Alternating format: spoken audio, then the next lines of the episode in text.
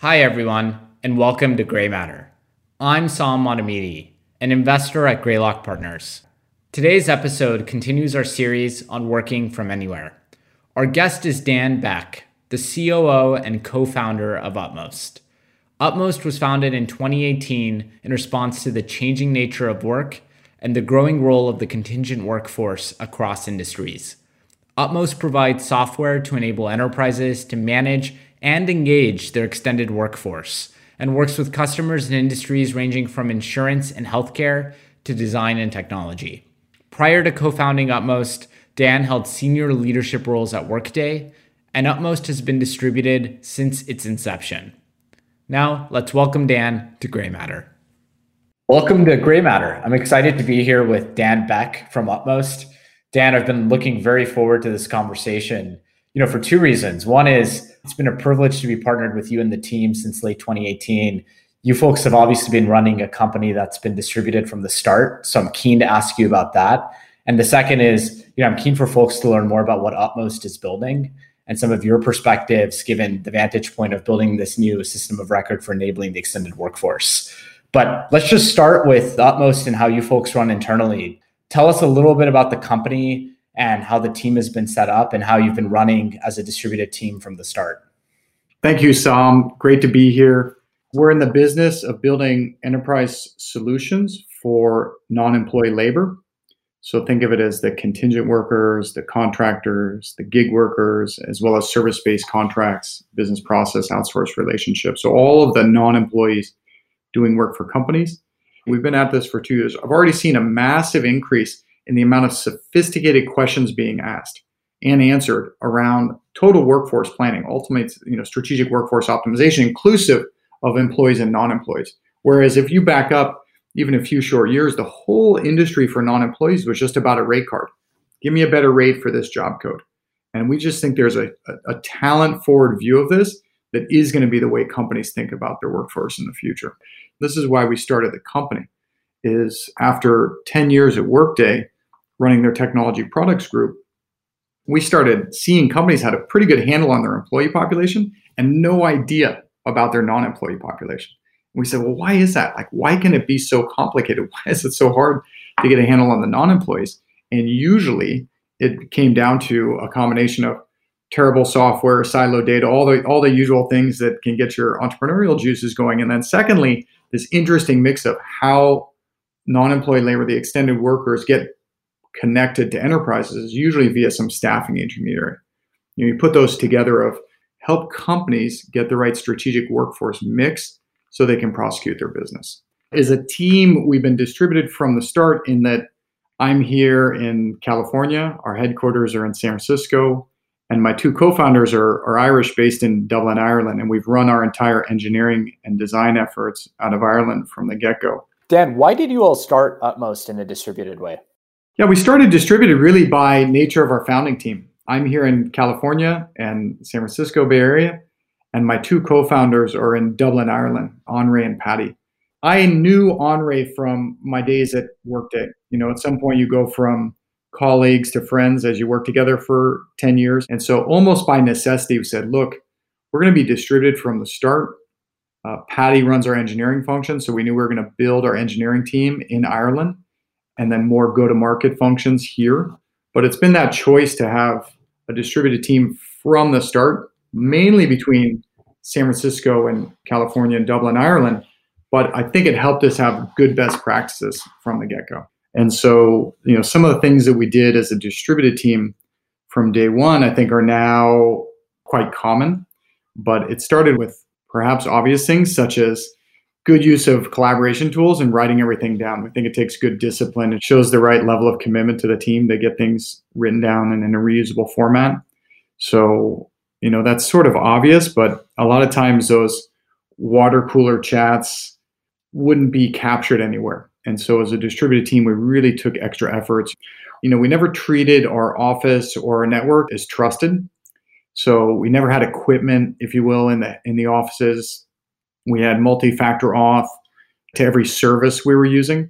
And I think that always helped us because then, you know, as we brought on new team members and certainly as we got into COVID, you know, that was pretty self-evident that we were prepared for that and used to that. And so aggressive use, I'd say, of SaaS services, of collaboration tools, but also our both our network and our physical facilities were never treated as any different than you know you sitting at home or you sitting in a coffee shop, which had some advantages.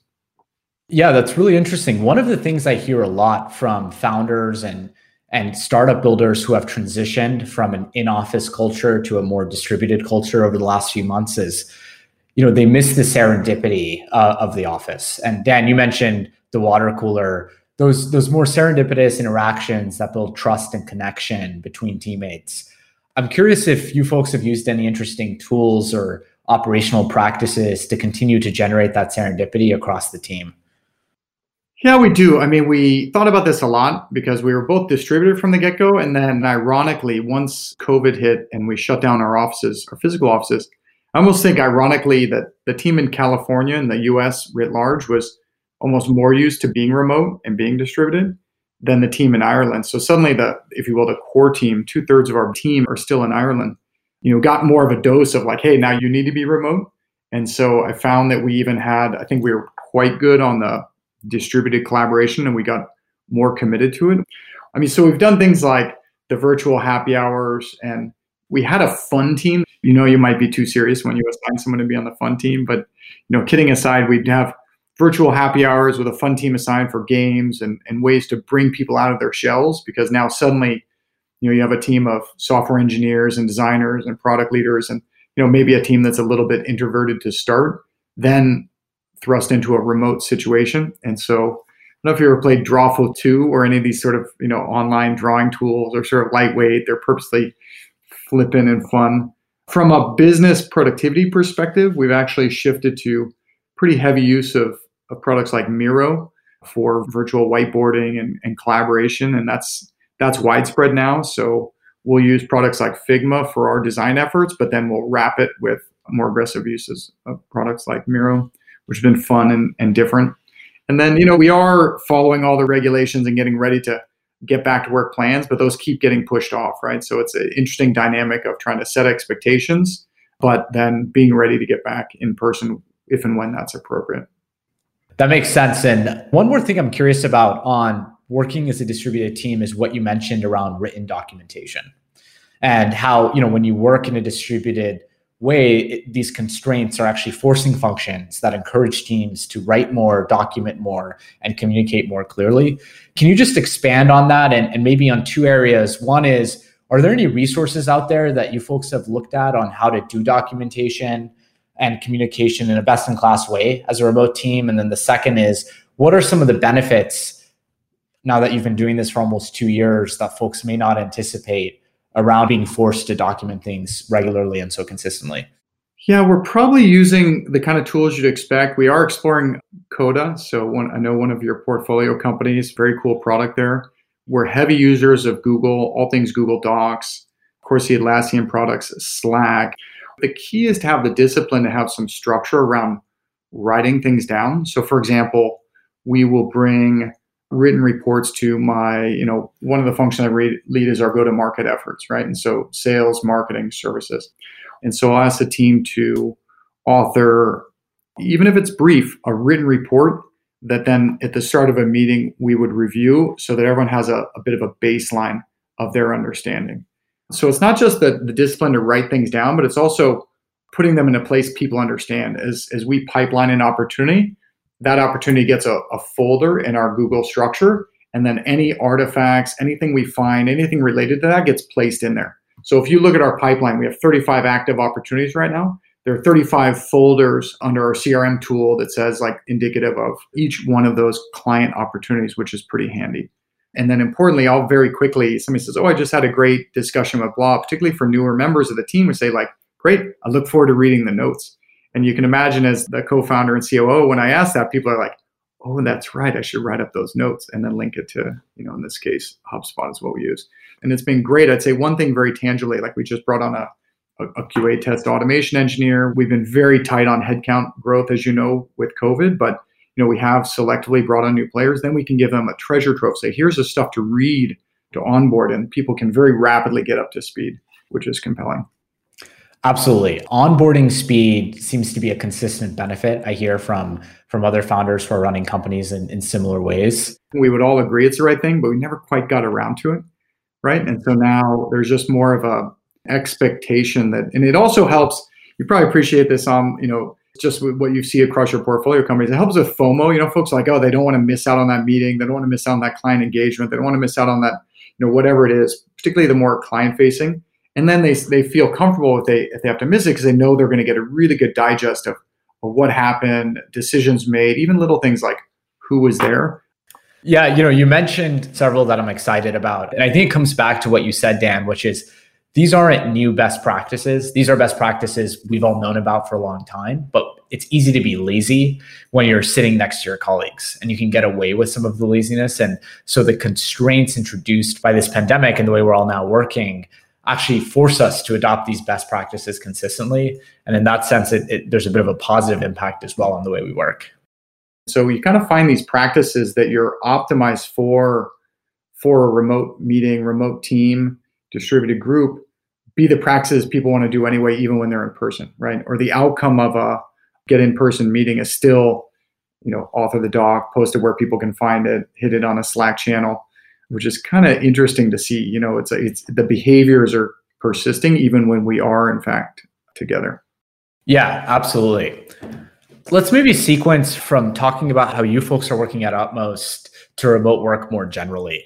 And one of the things I'm curious for your perspective on, Dan, is as we think about this concept of distributed teams and this concept becoming more mainstream, more companies adopting it, what's the impact of that on different labor pools that are accessible to companies? And, and in particular, how does that make contingent labor a more viable source of talent for companies? We just see an acceleration of the use of contingent workers. And in a way, we obviously knew that when we started the business, but as we've gotten into it, the dynamic nature of how work's actually getting done continues to astound me. And I think with COVID in mind, it's certainly going to be an accelerant. And you know, for example, I'll tell you the one that came up recently, which sort of blew my mind. We see healthcare delivery networks composed of vast numbers of volunteers. And at first, when I when I heard this, I was like, "Oh, volunteer!" Like I heard at the Palo Alto Medical Center, there's some there's some nice person sitting by the door that guides you where to go, right? Like that kind of volunteer, like somebody help you with like where to go, floor plan it's like, no, these are nurse practitioner volunteers. We're working with one healthcare concern. I'll just kind of keep the name to myself right now, but they have 2,000 nurse practitioners who are volunteers, but they're volunteering to get their clinical hours. And simultaneously, and this is something we've learned very recently, they're in multiple roles. They're a part time worker at a certain rate, and then they're a volunteer as a nurse practitioner for clinical hours. So the same individual is on two active engagements with two totally different, if you will, pay rates, qualification needs, et cetera, all at the same time. And from the end employer's perspective, most of what they're doing is entirely free volunteer work. And so, you know, you have these like, you know, not one, not two, not 10, like a quarter of their workforce fits that population demographic. And that's really interesting.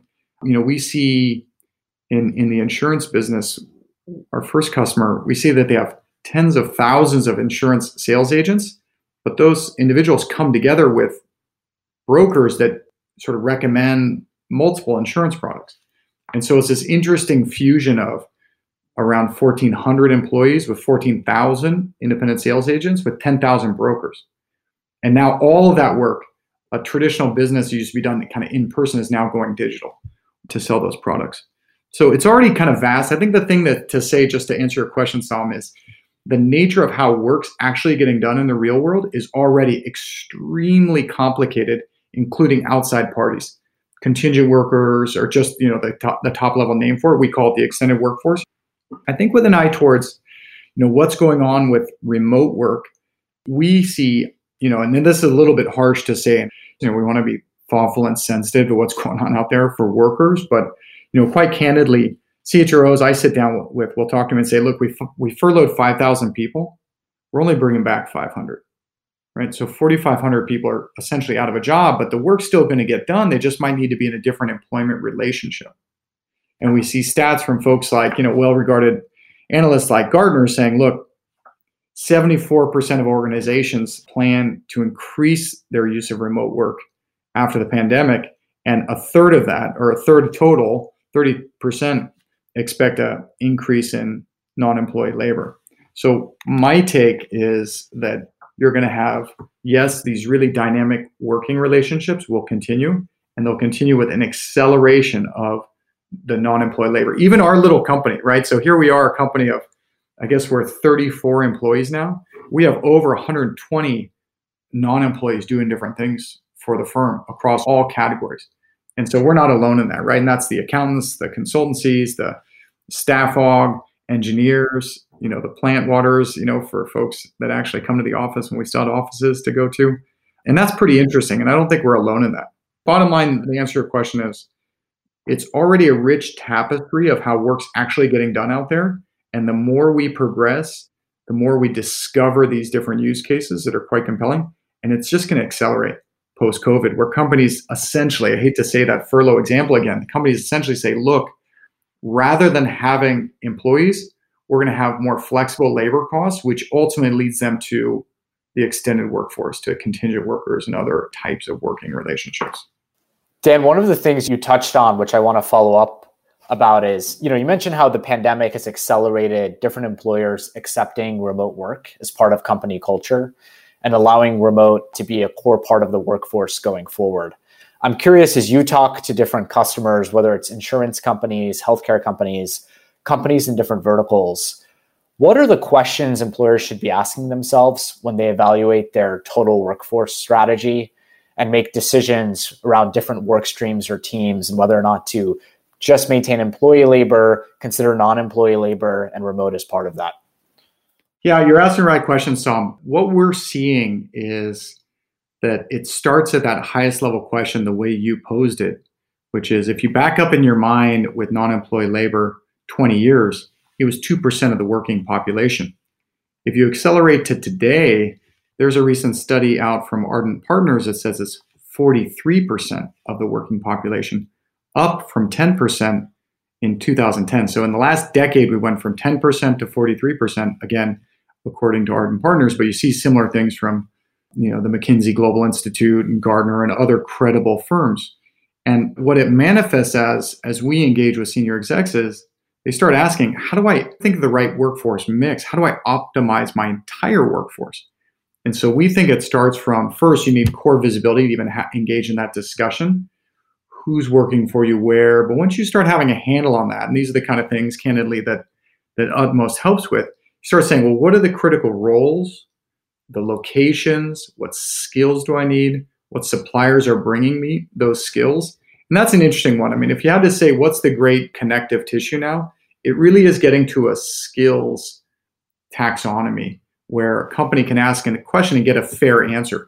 Because what can happen in point of fact, companies will have job codes, job classifications. If they have 10,000 employees, they have like 5,000 job classifications.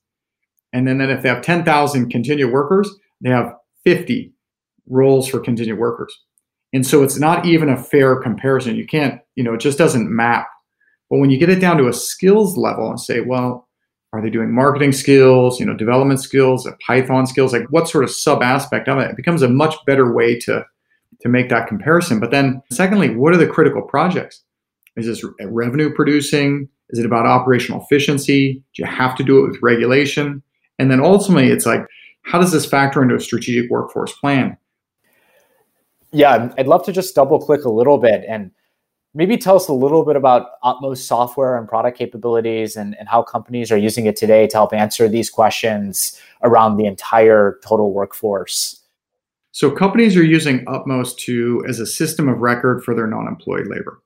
And importantly, the way we differentiate is we think about that as all classifications of workers, all type of work. We don't delineate and just focus on temp labor brought to companies by staffing firms. We think about the full set of cohorts, and it really is a talent continuum. And if it's a freelancer, uh, a contractor, a consultant, a contingent worker via staffing firm, service-based contracts, business process outsourcing, and we don't make a judgment or a choice on that. We've designed a system that can handle those complex business relationships. And then across sourcing, so finding that labor, engaging on and offboarding, paying, so tracking time, invoicing, paying. That's the solution we offer. And importantly, we're squarely focused on serving Workday customers. So for a Workday customer, we call that entire non-employee population the extended workforce. We say you can extend your Workday investment to support your extended workforce. So that's the software we've built. I'd say one thing that's interesting about it is it does get to a total talent picture. And our belief is just on we want to be on the right side of history that increasingly the worker is more empowered. That we believe a lot of people have chosen to be more independent. This is not a thing that's thrust upon them. This is a, a, lifestyle choice. They have the skills, they have the interest, and it's a choice to be a freelancer, to be independent, to set up their own little company. And that's a really interesting trend in that companies increasingly have they have relationships with workers and in a way it's like mobilizing talent when they need it. It's less finding someone they have no idea who it is to do a project. It's like when they're ready for the project, they remobilize talent. And so you see that in some cyclical businesses where you know, in retail, where a holiday spike in retail, or we have one client in life sciences, for example, over an eight week period annually during cold and flu season, they have 20,000 workers come and pack pills and bottles in their facilities. And that's even pre COVID, like that's nothing to do with COVID. And so the speed and the velocity of these labor spikes are really interesting. And yet, each of those workers, each of those 20,000 need to be certified to do that activity for them. And so that's pretty interesting, right? So you have this army of people come together. And if you think of an eight week window, on average, you know, folks are there for four weeks. I mean, it's this high velocity, very dynamic. Now that's physically in person because of the nature of the business, but increasingly it's just mobilizing work increasingly on a global, remote, and dynamic basis. So Utmost builds software to support those kinds of use cases. And yet we do it in a way that's complementary to Workday so you can get to a total workforce view. That's a great example that you gave of the life sciences company and some of the patterns around work and the elastic nature for them and how they can take advantage of contingent workers and extended workforces to serve those work streams. You've referenced a few other verticals and types of customers as well. I'm curious, like when you look across the board of companies that you're working with and that are using Utmost, what are some of the other patterns beyond just the elastic nature of work that they can take advantage of and that you see with extended workforces? As we get out there and we engage with more clients, we see patterns of blurring the lines between employees and non employees. Some of the workers in this extended workforce are highly skilled. They're so skilled they choose not to be employed by anyone. You know, they'd rather be independent and then they dial in, they connect in for small pieces of work to contribute to a whole. And so it's not true, at least in the experience we're having, that it's just sort of low skilled labor that you don't want to hire an employee for. Sometimes it's just the opposite. It's skilled labor that you can't hire that you want to get projects done with. It's everything under the sun. I mean, it's really an interesting time in that sometimes it's skills based. You know, I know one gentleman, he's, I mean, this is, this is like where we all kind of want to be. He's a chief medical officer for hire. And he is the individual that gets hired when life sciences companies want to get a drug through a clinical trial. And so he, you know, he is purposely independent. He doesn't want to be an employee for anyone. So he's on the, the upper echelon. You know, we see digital global supply chains. We have one prospect, not yet a customer, but they literally have people on courthouse steps getting legal documents, case law directly from the courthouse. They digitize that. The digital versions go to three facilities in the Philippines, in, in India, or in China all that's outsourced labor. They tag it, they digitize it, they make it searchable, and then it comes back and they package that up into a searchable database for you know legal entities. And these kind of global supply chains are just they'll blow your mind. That makes sense. And I want to flip it and go to the employer worker perspective. And Dan, you've at times referenced how this is a new form of work, and there's a lot of positives associated with this form of work as well from the perspective of the worker. Can you elaborate on that? And then also for workers who are finding employment in these forms, what are some of the considerations that they should have in mind as they transition to this type of work?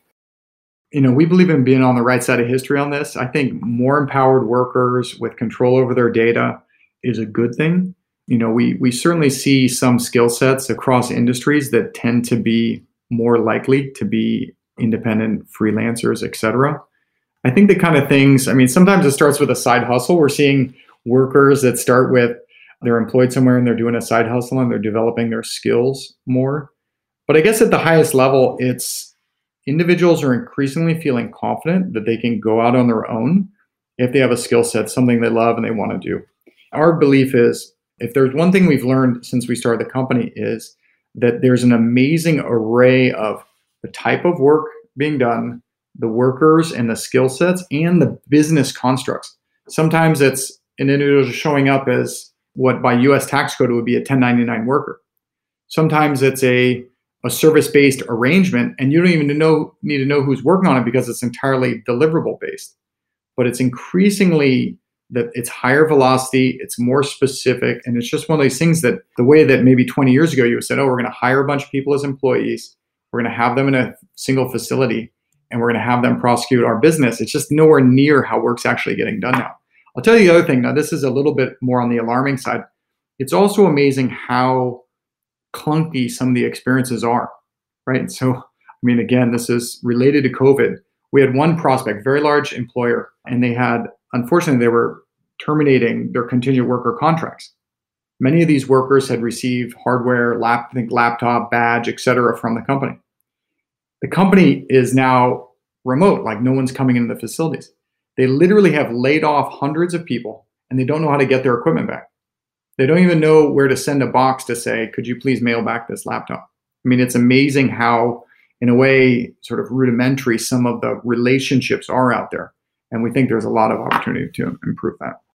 As we've seen this transition and acceleration to more flexible work, we've also seen evolving policy and regulation and some pushback as well.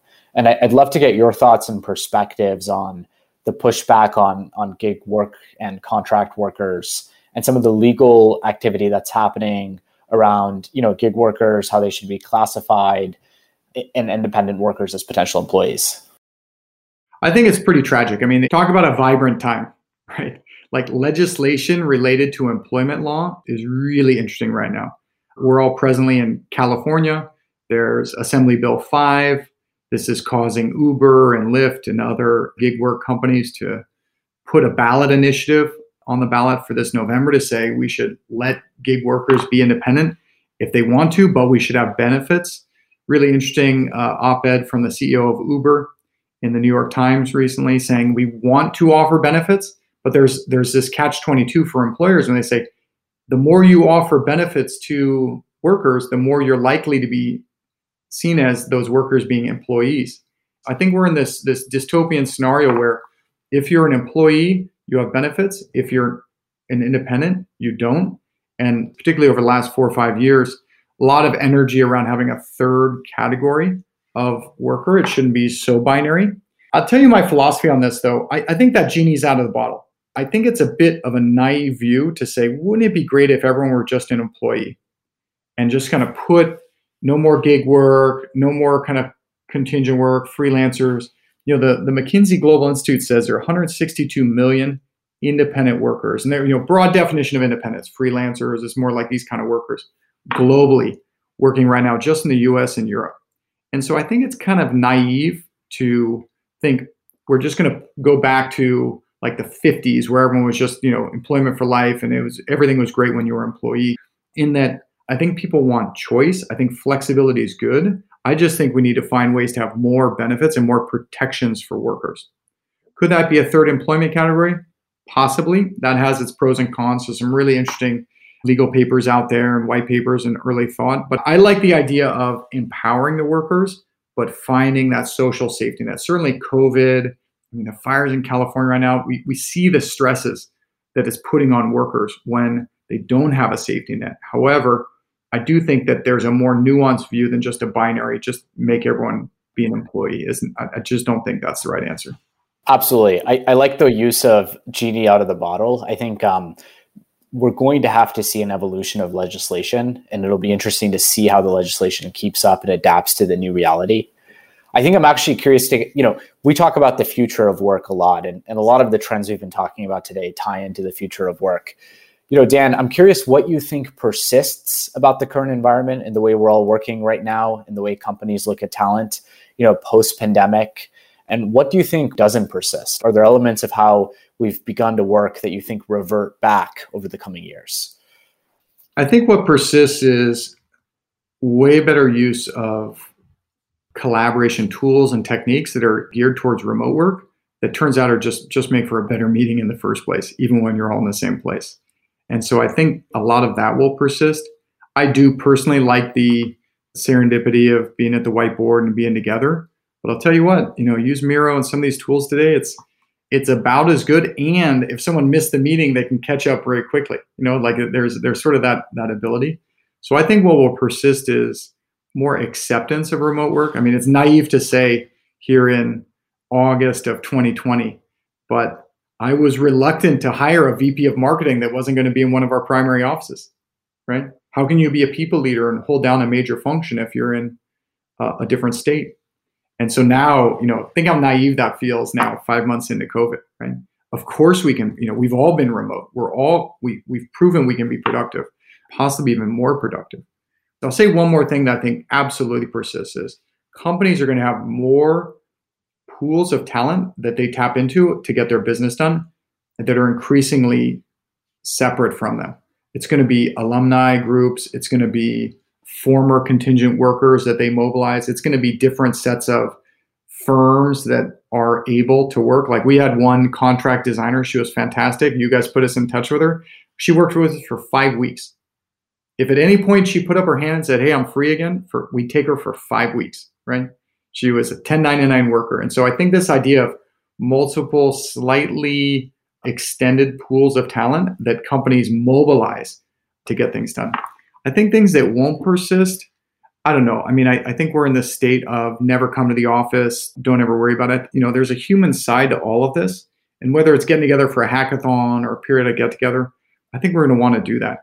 I think there will be price pressure. You know, I imagine there are a lot of geographies are getting a lot of a lot of people moving there. Then we'll have sort of cost of living price pressure. We say, great, I'm I'm glad you've moved outside of St. Louis. We're going to now change your salary right to reflect that. And I think that'll be interesting to see how companies manage that. Honestly, I think that COVID is a hot mess, and I really feel for not just the the tragic loss of life, but the the loss of income and jobs and the impact on the economy. But most of what I see are accelerants for the way that work's going to look in the future. You know, we just took 10 years of gradual evolution to more remote, more kind of extended workers, different pools of talent. And we just crammed it into the last five, six months. And I think a lot of that's going to persist. Yeah, I, I absolutely agree with that. We see the same thing from our perspective, not just in the way we work and employ folks, but more broadly, just the way companies operate you know taking many years of digital transformation and accelerating it into a couple of quarters i think the interesting point you raised dan is as we hopefully you know come out of this pandemic and go back to being able to be in the office in some capacity there's a future sort of hybrid world that we'll land at and then the question is what are the things that we'll have to do as teams companies et cetera to make ourselves productive and maximally impactful in that hybrid world yeah i think you're right tom i agree with that you mentioned the human side of things. I'd like to uh, end the podcast on the human side of things. What advice do you have as a leader, as a founder, for folks who are transitioning to this way of working? And just personally, you know, what are one or two things you've been doing to stay sane and happy and productive during this period? I would say there's just a ton of great content out there. And some of this is, you know, thanks to our relationship with Greylock, and we're gratefully partnered with you and Sarah. You know, we have exposure to the Greylock network, which is of course, fantastic.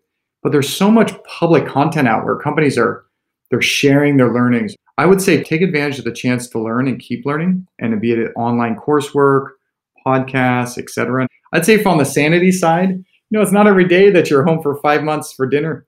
So there is always silver lining out there with what we're facing now. I'd say personally, I've gotten into birding I've taken some online courses, back to online courses on ornithology. I'd recommend the Cornell School of Ornithology if you're into birds.